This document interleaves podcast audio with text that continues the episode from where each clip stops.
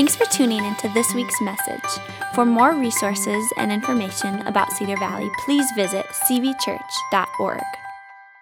Uh, we're in Romans today, Romans chapter 3. And so if you have your Bible, flip in your Bible to Romans chapter 3. I always say this if you don't have a Bible, you don't need to buy one. We bought them. They're in the lobby, they're on tables uh, out in the lobby, they're on the high tops. We have English and Spanish Bibles, so get the one that's appropriate for you.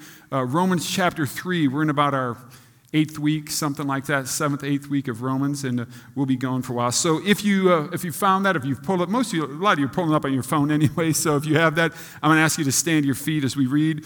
I'm just going to read the first eight verses, and then we'll uh, break it down. We'll look at it. We'll talk about it, and uh, you'll be on your way just like that. And so this is uh, Romans chapter three. It says this. Then what's the advantage of being a Jew? Is there any value in the ceremony of circumcision? Yes. There are great benefits. First of all, the Jews were entrusted with the whole revelation of God. True, some of them were unfaithful, but just because they were unfaithful, does that mean God will be unfaithful? Of course not. Even if everyone else is a liar, God is true, as the scripture says about him. You will be proved right in what you say, and you will win your case in court. Verse 5 But some might say, Our sinfulness actually serves a good purpose, for it helps people see how righteous God is. Isn't it unfair then for God to punish us? This is merely a human point of view. Verse 6 Of course not. If God were not entirely fair, how would he be qualified to judge the world? But someone might still argue how can God condemn me as a sinner if my dishonesty highlights his truthfulness and brings him more glory? And some people even slander us by claiming that we say the more we sin, the better it is. Those who say such things deserve to be condemned. Let's pray. So, what I'm going to ask right now is with your heads bowed, I'm asking you. I, I, don't care who you are or where you came from or what your lot in life is or what your situation is. You came here this morning, you took the time out, you drove here, you got dressed. Expect that God is going to speak to you this morning. And so, I'm just going to ask you in, in a moment of silence, in your own way, ask the Holy Spirit to speak clearly to you. You, you. you just take care of that. You pray right now.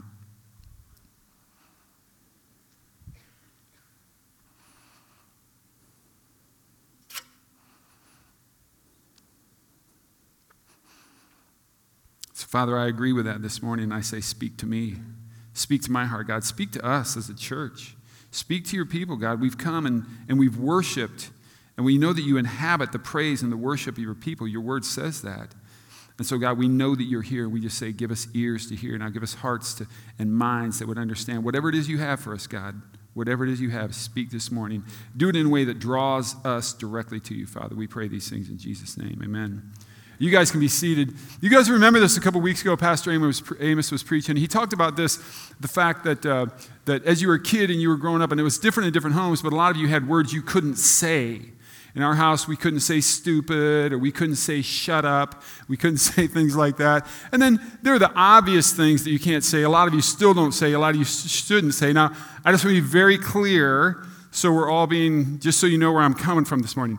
I'm not trying to be provocative and I'm not trying to be crass. So I'm not going to say any of those words out loud, but I'm going to put it on the screen. And so if you have small kids and you don't want your kids to see it, I'll just show it briefly. But there are those certain words that, that you should never say. Something like, okay, now.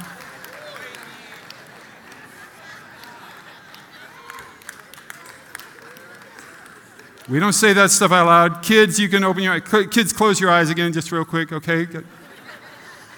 Okay, enough. Like we But then we said this. We said there are other phrases. There are other phrases that we say sometimes, and they're almost becoming like dirty phrases to me. Like it just drives me crazy. Do you know what I'm saying? There are things that we say, and especially as adults that we say, that are just driving me crazy. This has become one of them for me. Like that stuff's driving me crazy. And do you know what I'm talking about? Because those of you who have kids, you'll say things to your kids, and you're like, oh, yeah, I know, I know, I know. And you're like, clearly, you do not know. But isn't it true of other adults? You, don't, don't you know the adults who, it's like, we always say, oh, I know, I know, I know. And you're like, clearly, you do not know. Because if you knew, if you knew, you wouldn't keep doing that. You wouldn't keep repeating that. You clearly don't know. And it's true of ourselves. Like I say, it's true of other people, it's true of us. And so we're going to ask this question this morning. Because listen, some of you folks, you've been going to church nine months before you were ever born. Some of you, church is a new thing. Some of you have been to church all your life. And there's things that we've heard, and oh, I know, I know, I know. So here's the question this morning What else might I say I know that I really don't know? Like, what might be some of those other things that I, oh, I say, oh, I know, I know, I know. And I'm telling you, the one I'm going to talk about this morning is the one I believe, this is just my subjective, there's no polling on this, but I believe this. I believe it's the one that we most often say, I know, in the church. And I'm going to talk to you about the fact that maybe we don't know everything we do know. So we're starting in Romans chapter 3. Now, here's what's really interesting when you get to this passage in Romans chapter 3. Remember, this is Paul. Paul's writing to the church in Rome. He's never been to the church in Rome. He's not going to get there for another three years, but he's writing out to them and he's introduced himself and he's told them, Man, I've heard about you folks. You guys are amazing. And I've heard people all over are hearing about you. And then he's, he's talked to them about some different things. And, and he was talking to the Roman church, which means he's talking to Jews there are Jews in the church. There are also Gentiles, but they've all come to be followers of Christ. And so he's talking to Jews and Gentiles. And specifically later in chapter 2, he started singling out the Jews and he started talking to them a little more seriously. Now, buckle up. This is what Paul said Hey, uh, Jews, just so you know it, uh, just knowing the law, just because you know the law, that doesn't make you right with God. Just wait a minute. Because the Jewish folks are losing their marbles right? Jewish folks were losing their marbles when Paul said that to him. And then he took it a step further. And he said, just because you practice circumcision, that doesn't make you right with God. Back up. Just everybody just take a deep breath because I feel the tension in the room right now. Just because Paul just said that to them. Just because you know the law and just because you practice circumcision, that doesn't make you right with God. Okay, now you get to chapter three. He's just told him that. Now you get to chapter three, and Paul starts in on this diatribe. It is true diatribe. It's a, it's a conversation that Paul is himself having as he's writing. Remember, he's not there, he's writing a letter to them. And so Paul's writing this letter, and in the writing of that letter, this is what Paul does. He's going to get out ahead of it. That's what he's trying to do right now when we get to chapter 3. He's trying to get out ahead of it. So, in other words, what Paul is doing is he's posing the questions that he's assuming they would ask. He knows what he's saying. He's dealt with Jews before, he's ministered to Jews before, he's been persecuted by Jews before, and now Paul's going to say some things to them. He already knows what questions they're going to ask. And so, Paul's trying to get out ahead of it. And so, what he does in verses 1 through 8 is he asks a series of eight questions. Really, just so you know this, he asks four questions because he'll ask two questions which mean the same thing. It's the same question.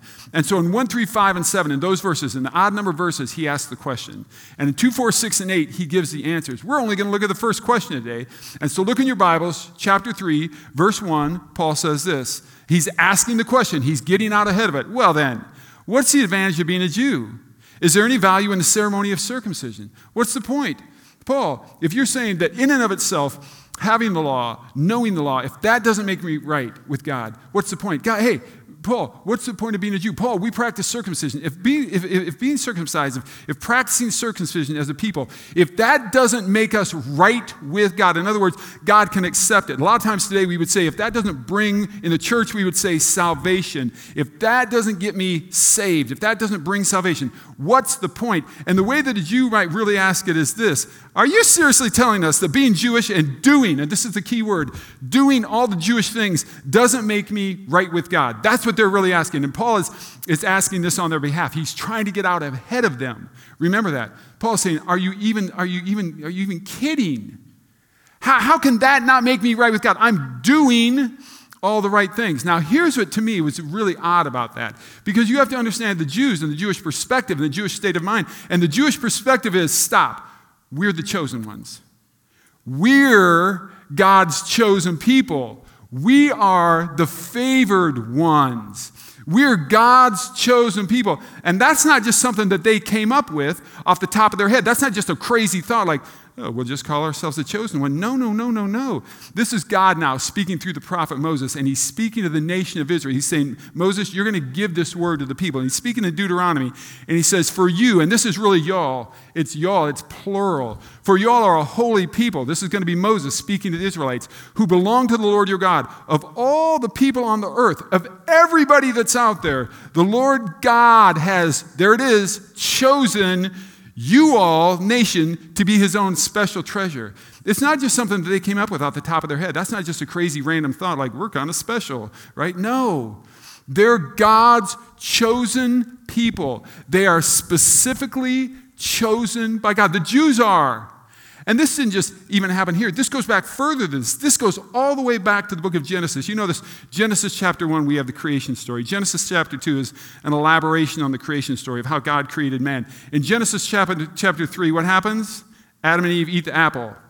And the whole thing goes into the toilet after that, just zoom straight down through chapter 11. And when you get to chapter 12, you meet a man named Abram. We know him as Abraham. His, late, his name will later be changed to Abraham. His name right now is Abram. And Abram lived down in Ur of the Chaldeans with his father, Terah, and with his nephew, Lot, and with his wife. And then all of a sudden they move. And they go up north and they go up to Haran. Haran would be southeast Turkey today. It's, it's well above Canaan, the, the, the land of Israel. It's up there.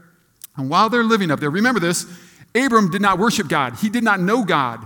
Abram worshiped the moon god. That's who he worshiped. It was very prevalent in that time. People worshiped the god of the moon or, or different planets or, or the sun.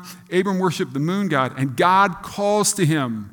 And he says, You're going to leave your father. You're going to leave your land. You're going down into the land. You're going down into the land to where I tell you. And he's, he's going to go all the way down to Shechem. And when he gets down there, God says, I will make you, Abram, this is singular.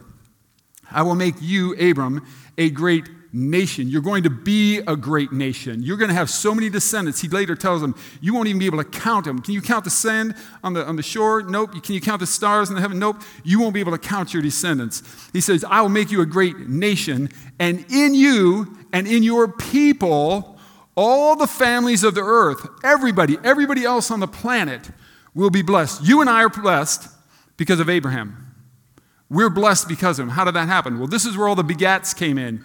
Abraham begat Isaac. Isaac begat Jacob.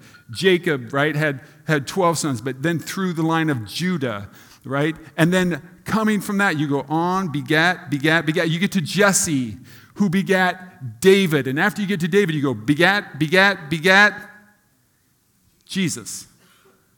Jesus.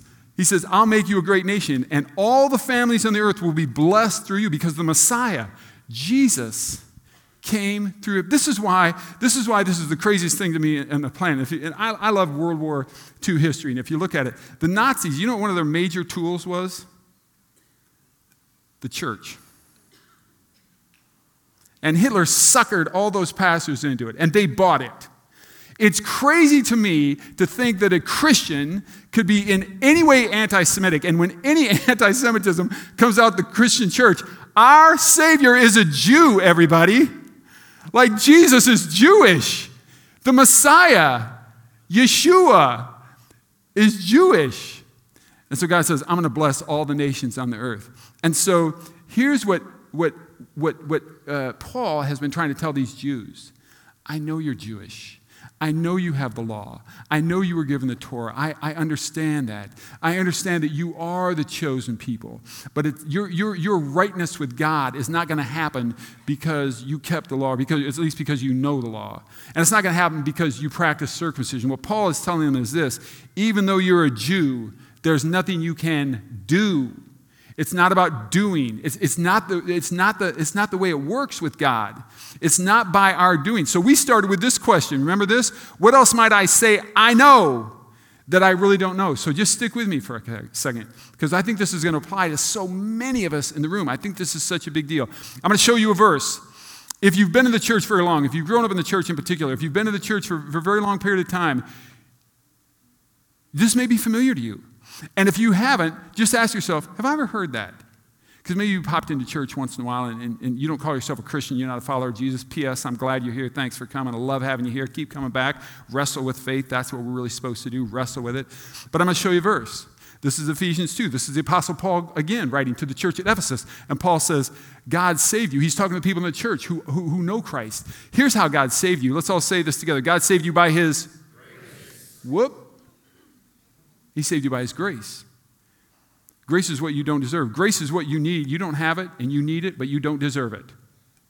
That's how God saved you. We needed to be saved from our own sin. God saved you by His grace when you believed, and you can't take credit for it. This is a, oh, it's a gift. You didn't deserve it. You didn't deserve it. You just got it. It's a gift. You couldn't earn it, it was a gift. Salvation is not a reward for the good things we've done. So none of us can go boast about it. Okay, now, just that general thought. Maybe that specific verse. Just hand up if you've ever heard that before. A lot of us. And maybe if you, if you grew up like I did and you knew an older translation, we'd say, For it is by grace that you've been saved through. There it is. And so we seem to kind of know it. We seem to kind of know it. I mean, I think it's interesting. All of this happened, P.S., all of this happened when you believed. Or again, as our older translations say, for it is by faith. And I just want to point something out to you about that word because it, it really is significant in this verse. It was by faith. This is the Greek word, and it's the Greek word pistis. And it means this faith or belief. That's why it's interchangeable. It is by faith that you've been saved, or when you believed. It's the same, same word, pistis. But it means belief, it means trust. This is really important. It means confidence, it means fidelity, it means faithfulness, ongoing. It wasn't a moment in time, a cognitive belief. It's ongoing. It is faithfulness. It is allegiance. It's an ongoing, diligent, uh, diligent to believe, to, to, to place my allegiance. It is devotion. I am devoted to. That's what he's saying when you believe, when you place your faith and trust. But here's what's really significant. This is why I bring this up. Because the other piece of this is that pistis, biblical pistis, biblical faith, is a gift. It's always a gift, and it can, it's never uh, something that can be produced by people. Even our faith, we didn't do that on our own. Even that comes from God. It's this ongoing trust. This is this to me is the key word. It's real trust. And here's why. And some of you know this story, and it's an old, old uh, story. And so if you've been in the church for a long, you hear. But it's the guy who's in New York City, and he's a famous tight wire. He walks the tightrope. You know, he's really, really good at it. And so he goes out when he's trying to get his name out there, trying to be known. And so what does he do? He takes a rope and he strings it between two big skyscrapers in New York. And he says he's gathering a crowd now. And he's like, hey, hey, how many people think that I can walk across this rope? Yes, we believe it. And the people all cheer. And he gets on the rope and he does this between two buildings, you know, and, and he does it. And everybody cheers. And he says, how many of you think, he's got a big wheelbarrow there, how many of you think I could actually push this wheelbarrow across that rope? Yes, we believe it, we believe it. Sure enough, right? He just goes and he walks the wheelbarrow across there. And he's like, How many of you believe that I could put a person in this wheelbarrow and push them across it? Yes, we believe it. We could do it. I need a volunteer. Crickets. you know why? Because that would take some real trust. See, when you place your faith in Christ, it's not like, hey, I got a moment, I'm having an emotional moment, and I believe. I have a cognitive belief. No, no, no, man. Your life changes because you live the rest of your life in the wheelbarrow. That's real faith. And this is a thing that can never be produced by man. It, it, can never be produced by man. That, that's the beauty of it. And so here's what I want to do. Because we all say it, we all say, oh, I know, I know, I know. I know, saved by grace. I get it. By faith. I get it. I get it. I get it. I, I got all that. And then my question is this Do I? Do, do I really know that? Do you really know that? Let, let me give you some examples, some things that I'm thinking of. Because these are the things that we commonly think, oh, this is what makes me right with God. This is what will be saved. And if we just put it in bare terms, this is why when I die, I go to heaven. Because, Neil, I go to church. I go to church every week. Right? Like sometimes I'm there three times in a solid month. I mean, I'm, I'm there all the time. Or we say, well, you know, I, I give, I, I, I give. I, Neil, not only do I give it to the church, I give to the church, and I give regular. I put money in the bucket, brother. I was out the other day, and, and it was like Christmas season. I put one in the Salvation Army bucket. I gave the American Red Cross this year. I mean, I give. That's what I do. I mean, I volunteer. You should see me, man. I, I have the record in Tiny Valley. I've changed the most diapers in Tiny Valley history. It's unbelievable. Like, brother, I serve, I volunteer, I, am there all the time.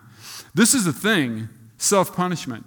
Oh, but Neil, but, but when I did something bad, I, I made sure that I felt really bad for quite a while. I made sure of that. I made sure that I really, I really just gutted it out. I made sure I felt terrible for a while. Oh, Neil, you don't know, man. My, my family, my family, my family went to church. My family was in ministry. I got a stinking parent who's a missionary. I mean, doesn't that get me into heaven? And then this is my favorite one because this is the one I hear more than anything else. Well, you know, I'm, I'm a good person. First of all, no, you ain't. Because I'm not either. We're going to talk about that next week. not really good. I don't know how to tell you all this. Adam and Eve ate the apple, folks. And the rest of us are born into sin. We have this old sin nature. And we do all these things, and there's a part of us that thinks we're earning our way. There's a part of us that just does that. It, it's just we revert back to that. And what I'm saying is none of this, none of this, none of this makes us right with God in and of itself.